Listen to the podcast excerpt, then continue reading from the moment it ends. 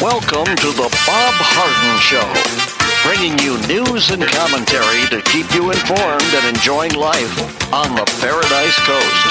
And now, here's your host, Bob Harden. Good morning. Thanks so much for joining us here on the show. It's brought to you in part by the good folks at Johnson's Air Conditioning. Johnson's Air Conditioning is Naples' longest established air conditioning company. They do terrific work. You can find out more and give them a call. The website is johnsonsairconditioning.com. Also brought to you by Life in Naples magazine. Be in the know and stay up to date by reading Life in Naples. The website is lifeinnaples.net. We have a great show lined up for you today, including guest William Yeatman. He is a senior legal fellow at the Pacific Legal Foundation. We'll also visit with Marina Berkovich. She's an author. Her book, It's My Life Through My Dresses. She grew up in Soviet Russia and in what is now Ukraine. She also is the founder of the Southwest Florida Jewish Historical Society. We'll also visit with Phil Kerpen. He is the president of American Commitment. His column, most recently, More Debt Without Spending Reform is Dirty. And we'll also visit with Professor Larry Bell, endowed professor at the University of Houston in space architecture and author of several books. His latest, Architectures Beyond Boxes and Boundaries, My Life by Design. It is January the 20th, and on this day in 1981, minutes after Ronald Reagan's inauguration as the 40th President of the United States, 52 U.S. captives held at the U.S. Embassy in Tehran were released, ending the 444-day Iran hostage crisis. On November the 4th, 1979, the crisis began when militant Iranian students, outraged that the U.S. government had allowed the ousted Shah of Iran to travel to New York City for medical treatment, seized the U.S. embassy in Tehran. The Ayatollah Khomeini, Iran's political and religious leader, took over the hostage situation, refusing all appeals to release the hostages, even after the UN Security Council demanded an end to the crisis in a unanimous vote. However, 2 weeks after the storming of the embassy, the Ayatollah began to release all non-U.S. captives, all female and minority Americans, citing these groups as among the people oppressed by the government of the United States. The remaining 52 captives remained at the mercy of the Ayatollah for the next 14 months. President Jimmy Carter was unable to diplomatically resolve the crisis, and on April 24th, 1980, he ordered a disastrous rescue mission in which 8 U.S. military personnel were killed and no hostages rescued. 3 months later, the former Shah of Iran died of cancer in Egypt, but the crisis continued. In November 1980, Carter lost the presidential election to the Republican Ronald Reagan. Soon after, with the assistance of Algerian intermediaries, successful negotiations began between the United States and Iran. On the day of Reagan's inauguration, the United States freed almost $8 billion in frozen Iranian assets, and the hostages were released after 444 days.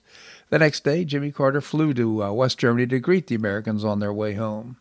That resolved the crisis. It's kind of interesting when Reagan got in, that also resolved the crisis as well. Well, Speaker of the Florida House, Paul Renner, announced landmark school choice legislation had been filed Thursday. The Florida Way is about to expand freedom and opportunity, Renner said. Today we empower parents and children to decide the education that most fits their needs. The bill is HB 1. Would provide access to education savings accounts, or ESAs, and expand eligibility to children with unique abilities. And the Speaker's office said it would increase access to innovative education resources and allow parents to customize their child's education. It's also going to create some competition with public schools. I think this is terrific. It's the first bill coming out of the House. Pretty significant. Means it has a lot of support. And education savings accounts are going to do a lot for parental choice and school choice in the state of Florida. The School Board of Education voted to affirm the Florida Department of Education's position that school districts can separate bathrooms by biological sex. I can't believe we're covering this topic. I can't believe they're making these decisions, but unfortunately, in today's woke world, this is what it's come to.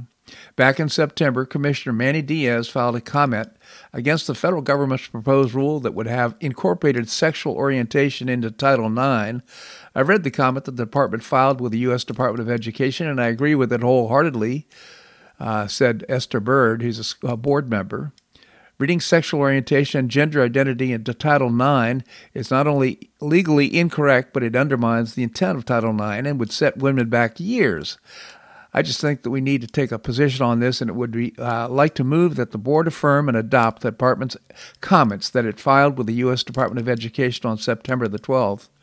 The board voted to show support for the department's comments after a U.S. 11th Circuit Court of Appeals ruled that St. John's County School Board did not violate a transgender student's rights in Title IX when separating bathrooms used on a biological sex basis. General Counsel Andrew King also told board members that the department's comments take the same position as the court it did. They just said, in other words, it's not legal for schools to separate bathrooms by biological sex in order to protect the privacy and safety of Florida students. The Department of Education's comments not only takes the stance of the 11th Circuit, but also says tying sexual orientation and gender identity into Title IX would violate parental rights. Another terrific decision coming out of the bureaucracy of Florida. Yeah, well, the governor, led by the governor, but also by the school board. Finally, about Florida news. Florida Republican Governor Ron DeSantis approved measures on Tuesday to prevent the Florida Retirement System Pension Plan from investing in accordance with the environmental, social, and corporate governance movement, also known as ESG. According to DeSantis' office, the approval of the resolution will ensure that public fiduciaries invest state funds in a manner that prioritizes the highest return on investment for Florida taxpayers and retirees without considering the ideological agenda of the ESG movement. Critics say the philosophy confuses profit maximization with political and social agendas such as reducing carbon emissions or promoting purported racial equity. Corporations across America continue to inject an ideological agenda through our economy rather than through the ballot box, DeSantis said in a press release. Today's actions reinforce that ESG considerations will not be tolerated here in Florida, and I look forward to extending those protections throughout this legislative session. Another terrific decision on the part of the governor. DeSantis proposed measures for the new Florida legislature that would bar financial institutions from discriminating against consumers for their religious, political, or social beliefs, as well as prohibit ESG rankings from preventing residents from assessing financial services. Larry Fink at BlackRock is not too happy about this, obviously. He's kind of licking his wounds. But he's had tremendous backlash, and there's been billions of dollars withdrawn from BlackRock as a result of his, and I'm talking about Larry Fink, CEO of BlackRock, endorsing ESG investing. So another good decision on the part of the governor. Well, U.S. stock indexes closed lower yesterday following a Labor Department report showing weekly jobless claims were lower than expected. Now, you think that'd be good news, but it's not, which dampened optimism. The Federal Reserve is curbing its aggressive interest rate hikes to cool the country's hot labor market. The Feds recently had a series of sharp rate hikes, have also stoked fear of recession. The Federal Reserve is set to make another rate hike as its policy meeting next month. The Dow was down a bunch, got creamed, down 252 points. Nasdaq and S&P 500 followed as well. Now, these disappointing unemployment reports, I'm thinking that there's a lot of boomers that are retiring at this time. So it may be something deeper than just people. The other thing that's happening is that because of people are hoarding labor that perhaps they don't need because it's going to be difficult to find workers. That's another thing that might be occurring. But irrespective, I think there might be something deeper than just people are just I think they're leaving work and perhaps retiring rather than just losing or staying in employment. A prosecutor said actor Alec Baldwin will be charged with involuntary manslaughter in the fatal shooting of a cinematographer who was killed in New Mexico in a movie set. Aina Hutchins died shortly after being shot during rehearsals for the film Rust at a ranch on the outskirts of Santa Fe. In October 2021, Baldwin was pointing a pistol at Hutchins when the gun went off, killing her and wounding the director, Joel Souza.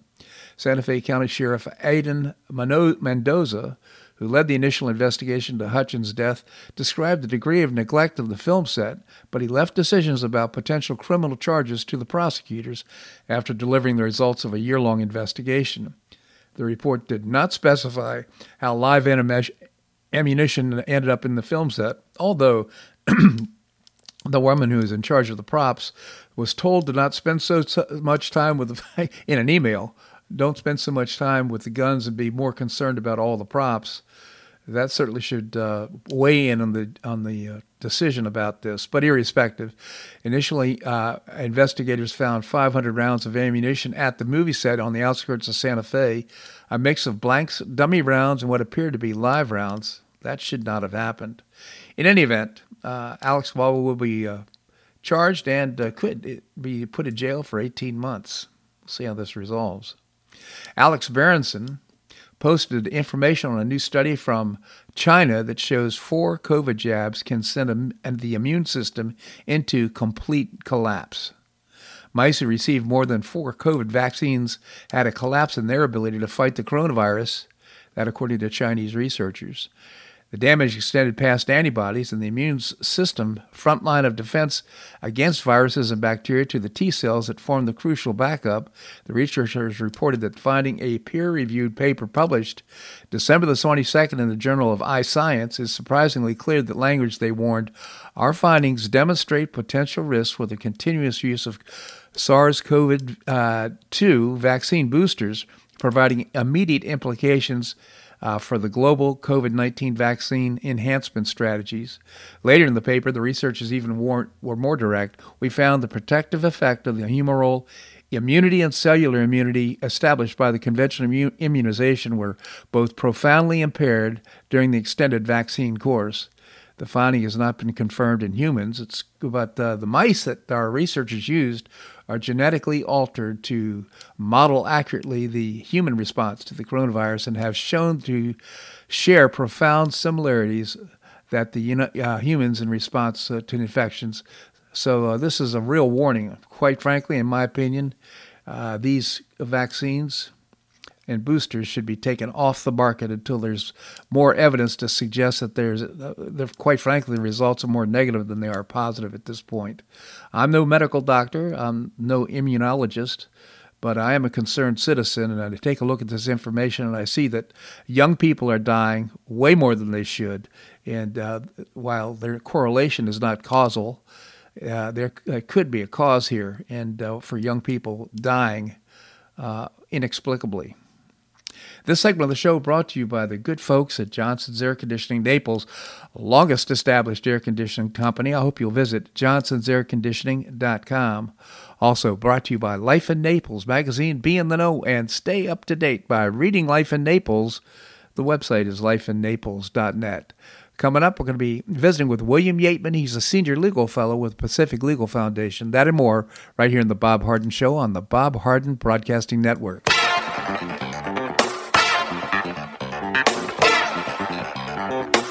Stay tuned for more of The Bob Harden Show here on the Bob Harden Broadcasting Network.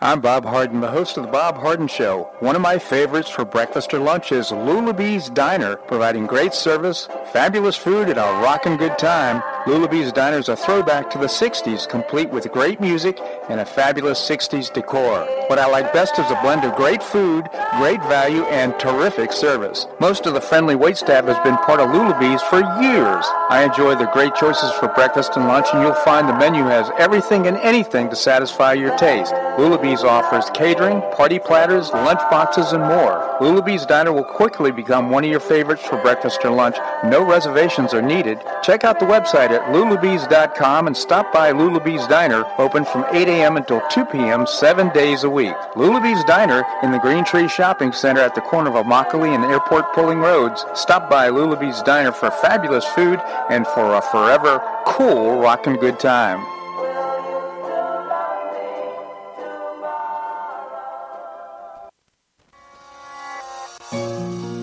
Collier County Sheriff Kevin Rambaugh says the number one reason the elderly become victims is isolation. The Collier Senior Center goes a long way in keeping seniors connected with the community and with each other. The Collier Senior Center, located at 4898 Coronado Parkway in Golden Gate, provides comprehensive information regarding services and resources that affect the quality of life of older adults and their caregivers in Collier County, empowering them to maintain independent and meaningful lives. Here's Esther Lully, director of Collier Senior Center. Everyone, every senior is welcome. There's diversity there. It's vibrant. It's a caring atmosphere. So there's a reason we offer the services and programs that we do. We want to help enrich the lives of senior members and provide support to their caregivers. Want to find out more? Visit collierseniorcenter.org. That's collierseniorcenter.org.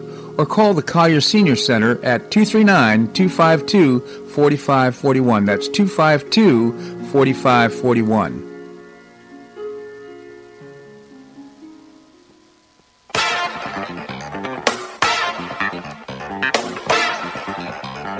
Welcome back to the Bob Harden Show.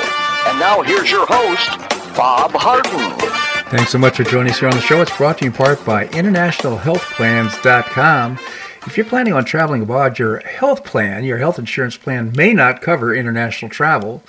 And you want to make sure you can travel worry-free. So check out the website and look into international travel insurance. It's the InternationalHealthPlans.com is the website, InternationalHealthPlans.com. Coming up, we're going to be visiting with Marina Berkovich. She actually grew up in Soviet Russia. Right now, we have with us William Yeatman. He is a senior legal fellow at the Pacific Legal Foundation. William, thank you so much for joining us. Thank you so much for having me on, Bob. Certainly. William, tell us about the Pacific Legal Foundation. You bet. We're a public interest law firm, and we represent Americans from government overreach and abuse. Terrific organization. PacificLegal.org is the website, PacificLegal.org. William, I want to get your thoughts on what's happened with these, going on with the classified documents that I guess Biden craftily hid near his Corvette. What are your thoughts? Well, let's see. Since we last spoke on Friday, a fourth batch of documents was uncovered at the Biden home. Evidently that caught at least the White House press secretary off guard, because the day before she had told the press that the review for documents was complete. Uh-huh. One of the more remarkable things regarding this rapidly unfolding story, was a New York Times report this week, sort of on the Biden, the inner circle, their thinking during this entire imbroglio. And according to the reporters, evidently the Biden team sat on this for 60-plus days, because, again, as your listeners are no doubt aware, they first discovered these documents, or the first batch of documents, on November 2nd. They sat on this because they thought they could deal with it in-house and secretly, which is mind-boggling, both the hubris and also, I guess, the political calculus. I mean, it's just a sort of a remarkable insight into what they were thinking. I mean, they honestly believed that they could keep this away from everyone. I guess the other bit of news regarding this story, or one of the many, is that evidently it's taking its toll on the Biden presidency. His approval rating dropped sharply from 44%. It was flirting near kind of the highest it had been since his inauguration, and now it's down back to 38%. So, regardless of their reported efforts to try to keep this secret, the cat is out of the bag, and the American people, I think rightfully so, are sort of dubious on his explanation so far. Yeah, and I think he's trying to say, hey, I'm cooperating, so what's the big deal here? Why is everybody so upset? Well, you could cooperate after you've murdered somebody, but irrespective of your cooperation, murder is murder. And stealing documents, is classified documents, has its own penalties. It's a crime. It is, and indeed. So this effort by both the Biden team and, I guess, sympathetic reporters to paint this in an entirely different light than what Trump went through. And granted, there are distinctions, and by no means am I, condoning what Trump did. But the fact is the parallels are obvious. and they just sound foolish when, you know, he keeps on insisting. I think his exact quote this week was, "There's no there there." Yeah. Well, why, you know, what trust has he earned on this issue, given that he sat on it for 60 days? And I'll note this as well. Given the evident plummet in his poll numbers, it sure does stand to reason that if they had been forthcoming about this information, which came out before the midterm elections, that it potentially would have had a political impact, an electoral impact. Right. So it is, you know, there's just a number of elements of this story that are suboptimal, if you will, from a good governance and transparency perspective. Oh, no question. In fact, the Department of Justice say, well, we'll let his lawyers, who are, by the way, on the payroll for the United States government, we'll let those lawyers go through the materials because we think they're trustworthy. Do you think that would have happened with Trump? I don't think so. And here's the other thing too. It makes me wonder, perhaps, the way the New York Times is turning, the Washington Post, and it makes me wonder if perhaps they're not done with Biden, if perhaps he's getting thrown under the bus. Well, we shall see. But no, I do agree that he has piqued widespread media interest. I mean, you know, silence invites that sort of stuff. And the fact is, if you sit on an explosive story like this for 60-plus days, it is going to incur some interest as to who made that decision and how they went about that. And it's slowly leaking out the information. And it is, I guess there are just desserts because the administration does appear to be paying a steep political price for all this. No question. So, William, let's turn to the debt ceiling right now. And this Janet Yellen, the Treasury Secretary, has said, well, you know what, it's the 19th, that's yesterday, and we now have to have extraordinary measures in order to deal with the debt situation. So this is a real stand down right now between the White House, the Democrats, and the Republicans. What are your thoughts on all this? Well, shoot, I'll note at the outset, and as you've noted before on our Friday calls, there's a lot of kabuki theater with these extraordinary measures. I mean, you know, Yellen basically puts it on the table, and it'll be 6 to 12 months down the road before the rubber actually meets the road with respect to hitting the debt ceiling. That aside, the politics is heating up, and I will also observe the $31.4 trillion.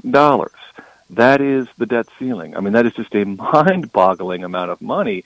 And we're reaching a debt ceiling faster than we otherwise would because of Biden's $500 billion, half $1 trillion unilateral student loan policy. So this is sort of it is interesting, at least to me, how his half $1 trillion unilateral spending policy sort of brought this upon us on these extraordinary measures. But as you say, there's going to be some brinksmanship here.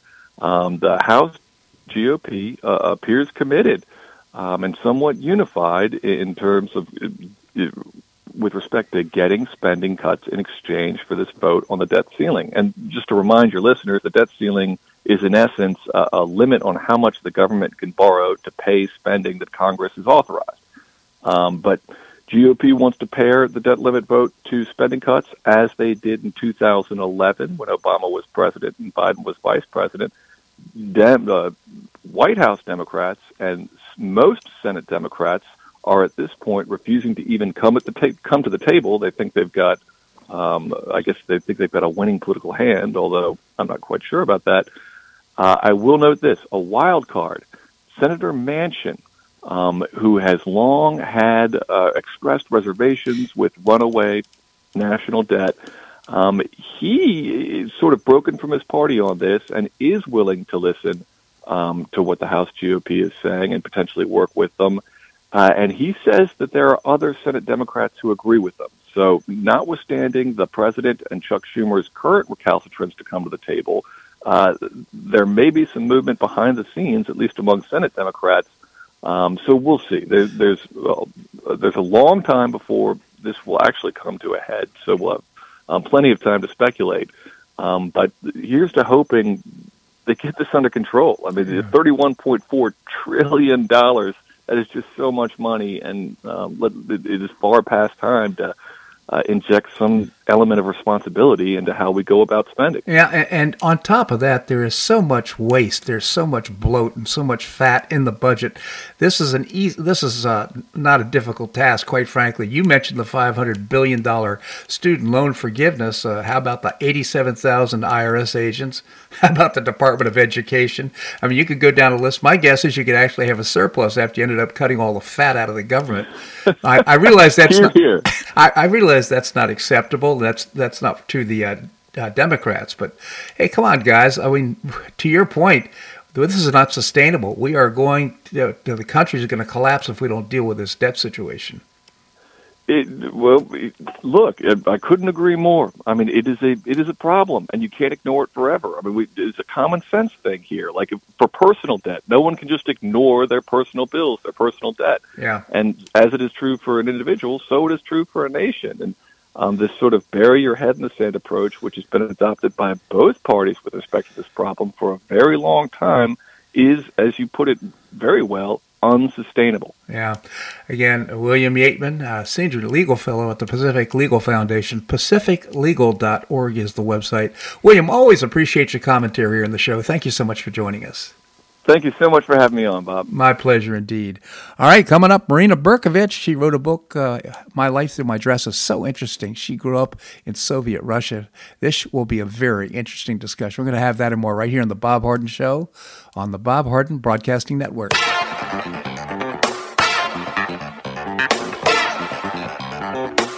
Stay tuned for more of The Bob Harden Show here on the Bob Harden Broadcasting Network.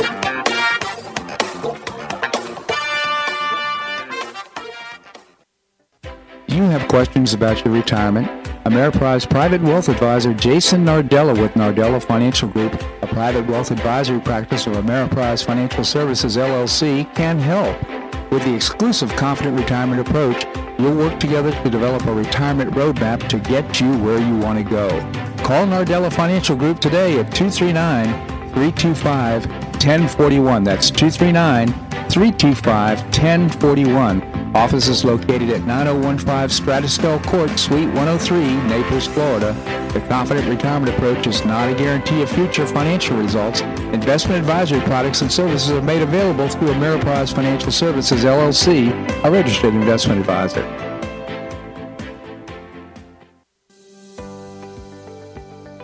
Finish what you started with a Hodges University wheel. You can complete your bachelor's degree in as little as 1 year with your previously earned credits. What's the wheel?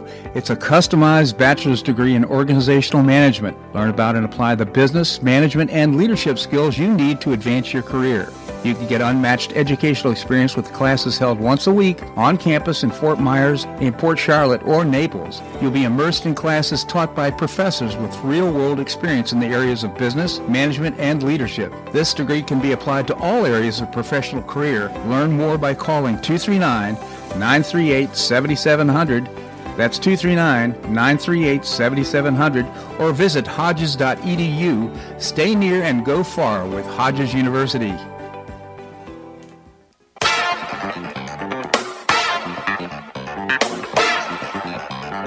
Welcome back to the Bob Harden Show.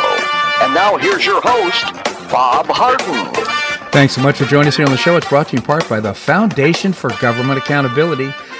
They get the politics and they know the policy. They prepare your elected officials to win in the legislature. You can find out more by visiting the website, thefga.org, thefga.org. Coming up, we're going to be visiting with Professor Larry Bell. Right now we have with us Marina Berkovich. She grew up in Soviet Russia. She wrote a book about it. It's called My Life Through My Dresses. Marina, thank you so much for joining us here on the show. Thank you so much for inviting me. I always love doing your show. Thank you so much, Marina. Well, I'd be interested in your observations of what's happening now politically. You've, in many cases, in past interviews, you've talked about the similarities of what you're seeing right now happening in the United States and what happened in Soviet Russia. Just give you an open question. What are your thoughts? Well, I've been an observer, if you will say that, of similarities between the two countries for about 43 years, as of a couple of days ago. It was my 43rd anniversary of being in the United States. And the similarities were always present because of the size of the population of the both countries and the multinational composition of the population. But right now, the behavior of the government is scarily and eerily replicating almost the behavior of the government of the Soviet Union at the time that I was growing up there, which was the 60s and the 70s, before, so it's well before the war in Afghanistan and the Russian war in Afghanistan, not the American one. And unfortunately, the size of the government, the lies of the government, the pretense of the population that they're being told the truth, although some of the population already knows that the truth is being hidden from them. This all is scarily reminding me of what I lived through already and what I don't want to happen again. But unfortunately, it's a snowball, and it's been snowballing very speedily. In the last couple of years. It's also happened, in my mind, in any of my observations, all happening so quickly to see how we're going to a government that lies to us, that, you know, for example, comments like the economy's booming and we're doing great. Well, the economy's not booming and we're not doing great. So it's lies and perpetuating what I think is a really bad policy, which is going to lead to our demise. And it's intended, I think it's intentionally designed to bring down the capitalist platform of this country, both economically and sociologically, because, you know, the Build Back Better plan is just like the Soviet 5-year economic plans that they had, that we all had to, you know, do or die comply with. But in reality, everybody knew that it was all a bunch of lies and a bunch of falsifications of documents in the end.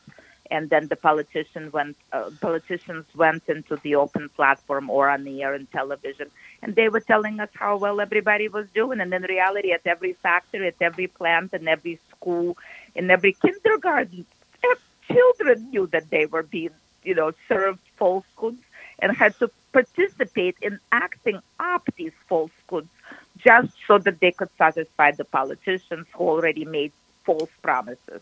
So Build Back Better is a socialist plan to destroy America. Yeah. So Marina, I mean, you were in Russia. You saw the population there.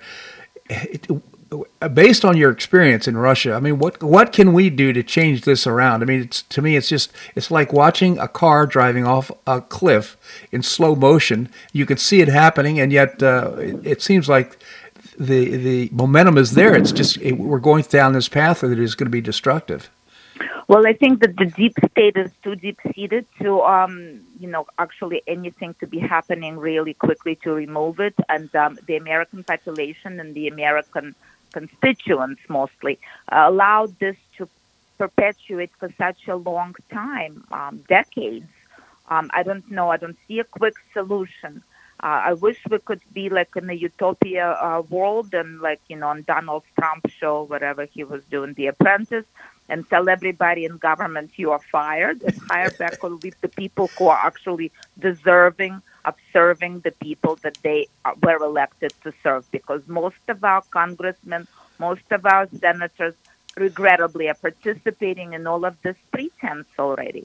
And unfortunately, some of our congressmen and women, I don't want to be politically incorrect and leave the women out, and some of our senators. And this goes both, you know, all the way on federal and state levels and city levels in many places. Some of them, of course, are very deserving and very honest, but majority of what people get to hear, unfortunately, is through mass media, who is extremely corrupt. And there should be a test for integrity. There should be a test for intelligence to serve in government and a test for integrity as well. But there also should be a test for integrity to serve in public media, because people who serve as deliverers of news or opinion heads, they often enough do not understand the essence of the things that they're discussing in such open domain. It is refreshing, though, to live in the free state of Florida, isn't it? It is. We're all so lucky here in Florida, and that's why people are basically, I call it immigration from every other state into the state of Florida, not dissimilar to the immigration of when we were running away from the USSR. Except, you know, they're not, at this point, they're not yet stripping everybody of their money. So, Marina, your book, My Life Through My Dresses, I've read it. It's such an interesting and transparent story about your life. Why'd you write the book? Well, I wrote this book because I always wanted to communicate to people who are growing up or who were growing up at the same time in America, who are mostly liberal in their makeup, because America was a very liberal-minded country post-Vietnam era, during Vietnam era, post-Vietnam era, so in the 60s and 70s. And America was being taught to hate the Soviet Union because there was a Cold War going on. So our cultures did not really understand each other. So I wanted to communicate to people of my generation what it was actually like, because we were taught to hate America. And the two countries practiced exactly the same propaganda, very similar, and you know, this is not going to be a popular thought, but this is all very similar to Goebbels-like propaganda of the Nazi Germany, or the Stalin-like propaganda of the Soviet Union of the 30s and 40s. And we all know that socialist countries that those two were, it didn't end well. So I think that we're going through another round, another circle.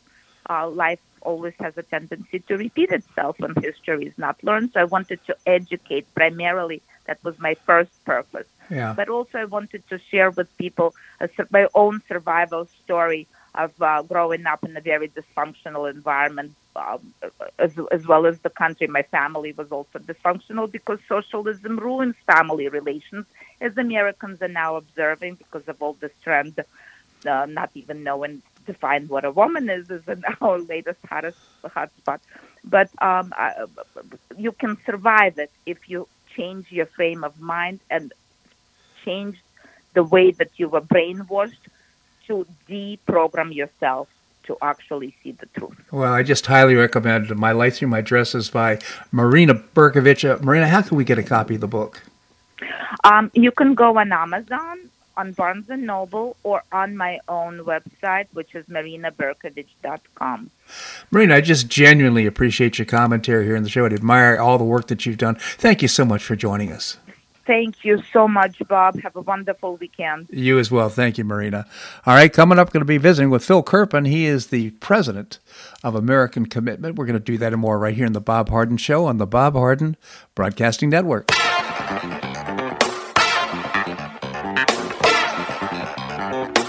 Stay tuned for more of The Bob Harden Show here on the Bob Harden Broadcasting Network.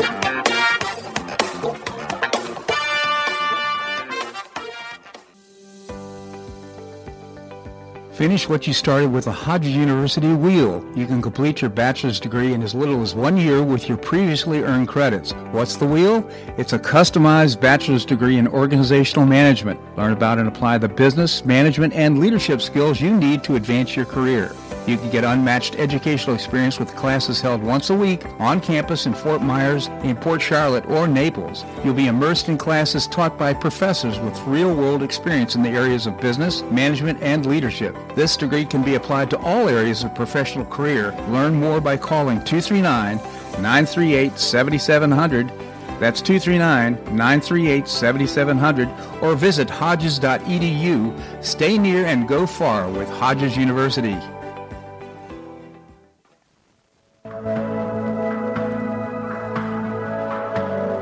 Do you suffer from joint pain in your shoulders, hips, or knees? I was suffering from debilitating pain in my knees. On a referral, I saw Dr. George Markovich with the Institute for Orthopedic Surgery and Sports Medicine. He successfully treated my symptoms and pain for several months. Finally, having exhausted all alternatives for pain management, Dr. Markovich and I agreed that surgery was my best alternative.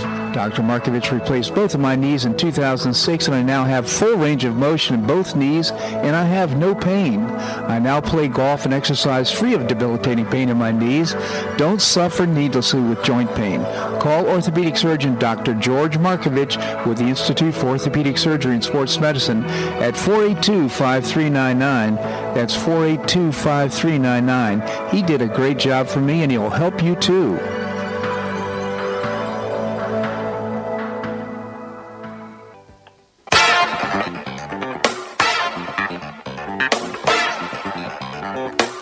Back to the Bob Harden Show. And now here's your host, Bob Harden. Thanks so much for joining us here on the show. It's brought to you in part by Gulf Shore Playhouse, changing lives through exceptional theater experiences. You can find out more and get tickets by visiting the website, GulfShorePlayhouse.org. Coming up, we're going to visit with Professor Larry Bell. Right now we have with us Phil Kerpen. He is the president of American Commitment. Phil, thank you so much for joining us. Oh, great to be with you. Thank you, Phil. Tell us about American Commitment. Well, we're a national free market advocacy group. We work really on all of the fiscal, economic, and regulatory issues, and we try to pick the fights that are on the margin, where a little bit more citizen engagement, involvement can make a difference and tip the outcome in a more free market direction. And all our stuff is on AmericanCommitment.org. AmericanCommitment.org. Just check out the website, because the issues are there, and you can can have a big impact by supporting Phil in these efforts to have common sense legislation. So, Phil, you wrote a piece called More Debt Without Spending Reform is Dirty. It's such a timely column. Maybe you can tell us about it. Well, I just get annoyed, Bob, because I keep seeing these media stories saying, you know, why won't Republicans go along with a clean debt limit increase? Why are they against a clean debt limit increase? And they keep, if you just keep increasing the debt limit and you don't do anything to solve the debt problem, there's nothing clean about that. That is not clean. That's the opposite to me. And so I just find the way that they use language to be very twisted in this particular circumstance. And, of course, you know, the whole reason that the debt limit exists is so that we have, you know, an automatic mechanism where, you know, everyone has to kind of stop and reassess and think about the trajectory that federal deficits and debt are on. And so that it's not just on, you know, autopilot, but rather, you know, when we keep racking up federal debt, there's a mechanism to force Congress to come together and think about, you know, changing the trajectory we're on, doing something so we don't just keep accumulating debt. And if all you do is increase it every time you get to it, well, that's a problem. Then you're going to have a real crisis, not a manufactured media hype crisis, but a real crisis where we actually can't afford to pay our bills because of how much debt is accumulated. And you point out in your column, it's not like, you know, if we don't increase the debt limit that we're going to all of a sudden start defaulting. You know, I think you pointed out in the column that the percent of our budget or the income that comes in, we have, what, $5 trillion a year coming into the federal government from taxation and other sources of income, that actually that paying the debt is about 10% of the total amount of income. Yeah, that's the other language game that they play. They act like you know, if we breach the debt limit, if we reach it, you know, and you know, they exhaust these extraordinary measures, that we're going to suddenly stop paying our bonds and we're going to be in default, and there's going to be the creditworthiness of the United States will be destroyed and you're going to have a financial meltdown. Well, that is completely untrue unless the Treasury Secretary is insane, because what would actually happen in that circumstance is we would operate the government on a cash basis. And, we would be limited in a given month to spending the revenue that comes in that month, because you can't issue new debt. Now, that would obviously be extremely disruptive given the enormous deficits that we're running. You wouldn't be able to pay for a lot of things that the government is doing, but why wouldn't you pay the bondholders? I mean, logically, you would pay them first, wouldn't you? I mean, absolutely. I just, the idea that you would actually default on bonds, I find to be ridiculous. I don't think that would ever happen unless the Treasury Secretary is an insane person. Well, the other side to this is we have so much bloat and fat in our budget right now. I mean, this is a great time to address some of those issues, like, for example, forgiveness of school loans, 87,000 new IRS agents, and we could go down the list of things that can be cut to make sure that there's enough money to pay our bills. Yeah, no question. And this is the thing. I don't think that the Republican position is we should never raise the debt limit, period. Right. I think what they're saying is, okay, maybe we're willing to take on more debt, but we've got to have a plan to solve the problem. We're not going to just basically, what Democrats are saying is essentially the equivalent of, we've maxed out all our loans, so we're going to go to the bank and tell them we want more loans, we want to raise the amount of indebtedness, and then they say, well, what's your plan to solve the problem? And we say, we have no plan. We're not going to change anything. We're doing everything exactly the same. Well, that's a ridiculous position. I mean, if the Democrats didn't control all of the media, that position would be completely laughable. It wouldn't even be under consideration, but that's the position they're taking, and they're taking a pretty much a hard line on it. Look, the point, I think, that Republicans need to make is that the problem is not the debt ceiling. The problem is the debt. Mm-hmm. And, we need to do something about the debt. If we're going to take on more of it in the short term, we've got to have a medium and long-term plan to actually solve the problem, to actually solve the out-of-control federal spending problem, because revenues last year were the second highest they've ever been as a percentage of the economy. The problem's not on the revenue side. The problem's entirely on the spending side.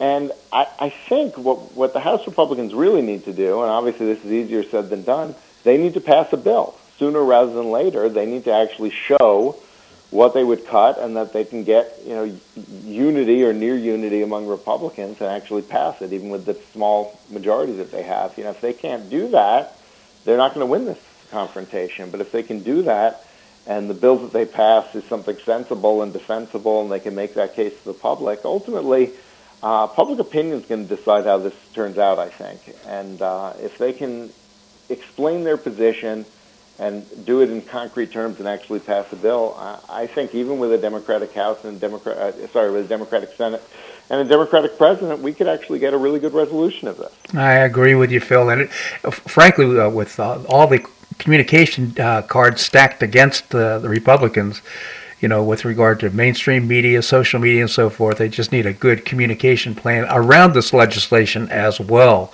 I think American people will support it if, in fact, it's communicated well. Again, Phil Kerpen, the president of American Commitment. I encourage you to visit AmericanCommitment.org. You can find the column as well as what can people do? I guess how do they support this issue? Well, you need to contact your House member is really the most important thing. If you're represented by a Republican in the House, you got to tell them to stay strong on this, to support a deal that actually solves the debt problem. If you've got a Democrat in the House, shame them and then tell them how outrageous the Democratic position is. But the House is the key right now. The fight will move to the Senate later on, but the House is really important right now. Phil, I just genuinely appreciate your commentary here on the show. Thank you so much for joining us. All right, have a good one. You as well. Thank you, Phil. All right, coming up, we're going to be visiting with Larry Bell, endowed professor at the University of Houston in space architecture. That and more right here on The Bob Harden Show on the Bob Harden Broadcasting Network.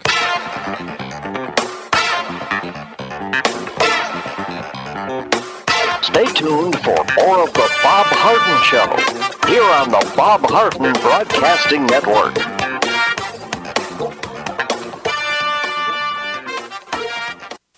You have questions about your retirement? Ameriprise Private Wealth Advisor Jason Nardella with Nardella Financial Group, a private wealth advisory practice of Ameriprise Financial Services, LLC, can help. With the exclusive Confident Retirement approach, we'll work together to develop a retirement roadmap to get you where you want to go. Call Nardella Financial Group today at 239-325-1041. That's 239-325-1041. Office is located at 9015 Stratistel Court, Suite 103, Naples, Florida. The Confident Retirement Approach is not a guarantee of future financial results. Investment advisory products and services are made available through Ameriprise Financial Services, LLC, a registered investment advisor.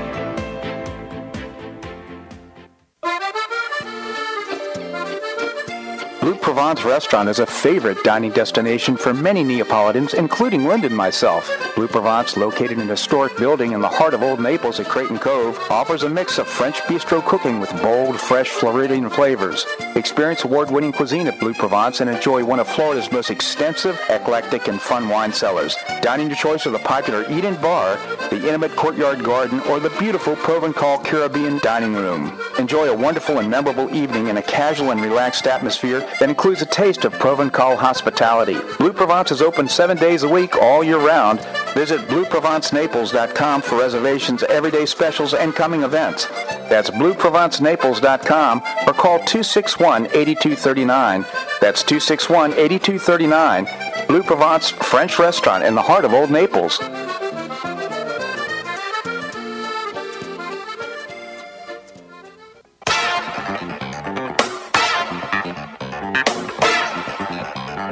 Welcome back to the Bob Harden Show.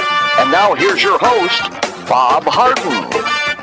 Thanks so much for joining us here on the show. We're providing you news and commentary rooted in a commitment to individual liberty, personal responsibility, limited government, and the rule of law.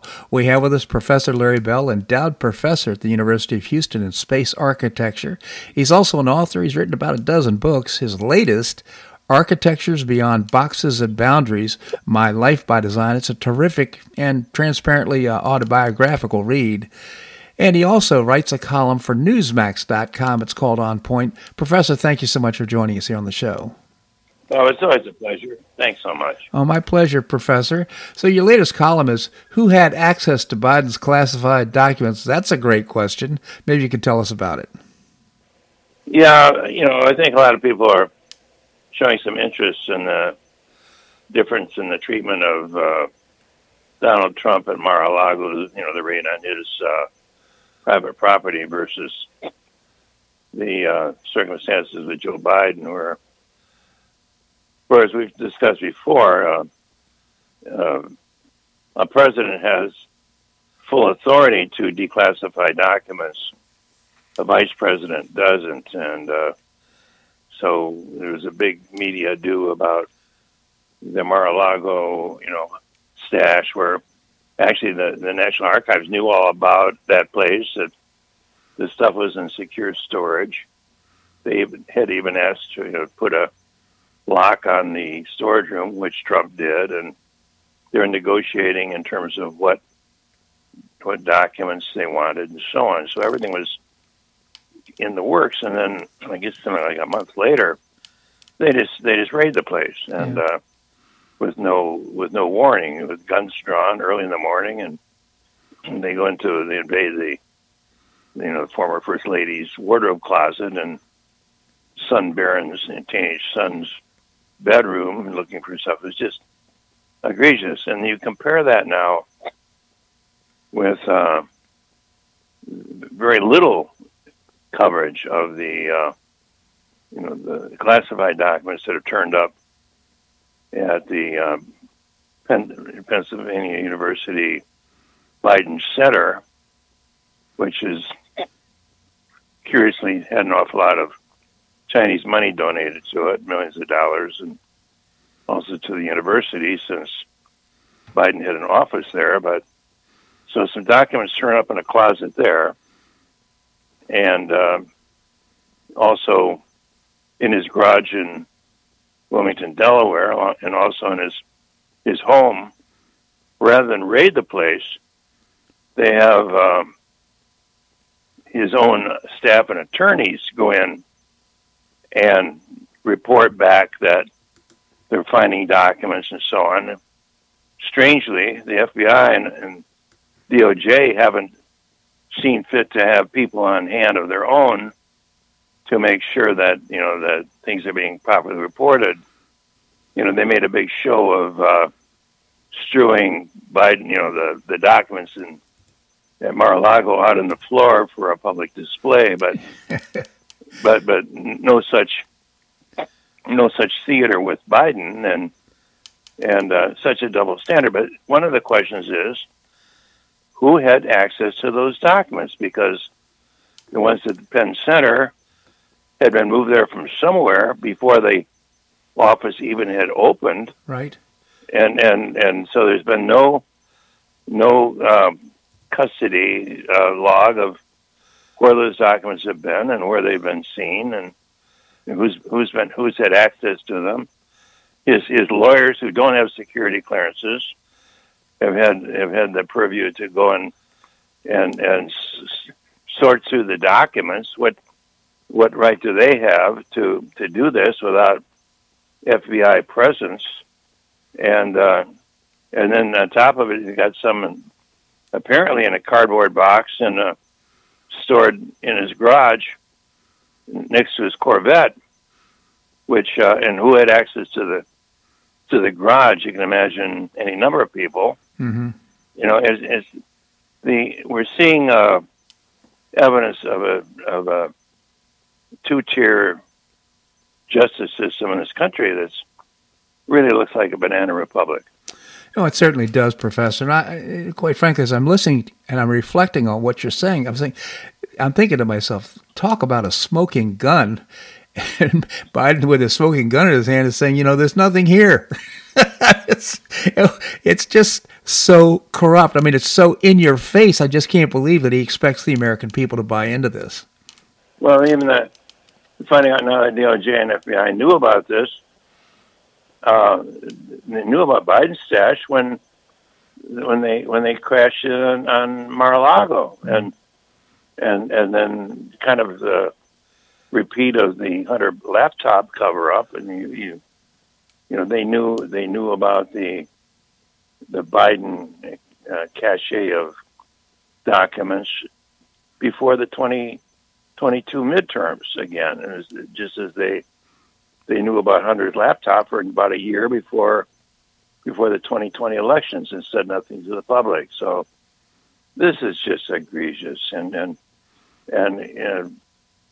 Merrick Garland has appointed special counsel now to look into this, and I don't expect that that's doing anyone any great favors, because I think, you know, it'll seal a lot of the information on what really happened. I think the big hope is that, as we discussed before, the turnover of the House, you know, the oversight committees and the oversight committee and the judicial committee to James Comer and Jim Jordan, for example, is going to release a lot of information that they've been collecting for a very long time. So, yeah, whether we learn anything from the, you know, whether there's a grand jury, whether there's anything from the special counsel, I'm skeptical about that. But I'm more hopeful that we'll hear something from the House. Absolutely. It just makes me wonder perhaps if Garland is not winking, say, you know, slow walk this investigation to the gentleman. I've forgotten his name now. But the other thing is, can they actually use this as protection against the testimony about this situation to the subcommittee on the House? In other words, can they say, well, this is under investigation by a special prosecutor, so we can't discuss it? Well, that's an interesting question. I'm certainly no legal authority on that, but I think it seemed to me that the House committees have subpoena power. Yeah, and they can call anyone that they want as witnesses, and I suspect that there'll be people at Pennsylvania Biden Center. They're almost sworn to investigate where all that China money came from. You know, about, I think it's $47 million that they got from China to the university, and then I think separate. And then the university was paying Joe Biden $900,000 salary over a couple of years for a no-show professor position, and I think he met about six times or so actually with students, and some of the time was to promote a book he wrote. Yeah. So there's just a lot of really murky stuff here, and to me the big consequence will be this stuff is going to be coming out just like Trump had two impeachments and then his kangaroo court on Capitol, you know, January 6th riot show trial. I imagine without much doubt that there'll be some impeachments launched against Trump for the border, as well as for perhaps, you know, for this latest scandal I don't expect the Senate would follow through on that. But as I've said before, it's all about 2024. And mm-hmm. I think what they were trying to do is damage Trump so he couldn't run again. And now they got another problem. It's not just Trump. And DeSantis may be the candidate. Who knows? And all the distraction about anti-Trump hysteria. They don't have that working for them, perhaps, anymore. Yeah, that's so true. Again, Professor Larry Bell, his book, Architectures Beyond Boxes and Boundaries, My Life by Design, a terrific read. Also, check out Newsmax.com and Professor Bell's column, On Point. Professor, really appreciate your commentary here on the show. Thank you so much for joining us. And Bob, I always enjoy it so much. Thank you, Professor. Okay, well, that's a wrap here on today's show. I hope you enjoyed it. We've got great guests for Monday's show, including Mark Schulman, the founder and publisher of HistoryCentral.com, Larry Reed, president emeritus of the Foundation for Economic Education, and Jim McTagg, former Barron's Washington bureau chief and author of several murder mysteries. Always appreciate your comments on the show. You can send me an email at bobharden@hotmail.com, bobharden@hotmail.com. I hope you make it a great day and weekend on the Paradise Coast or wherever you are. Namaste.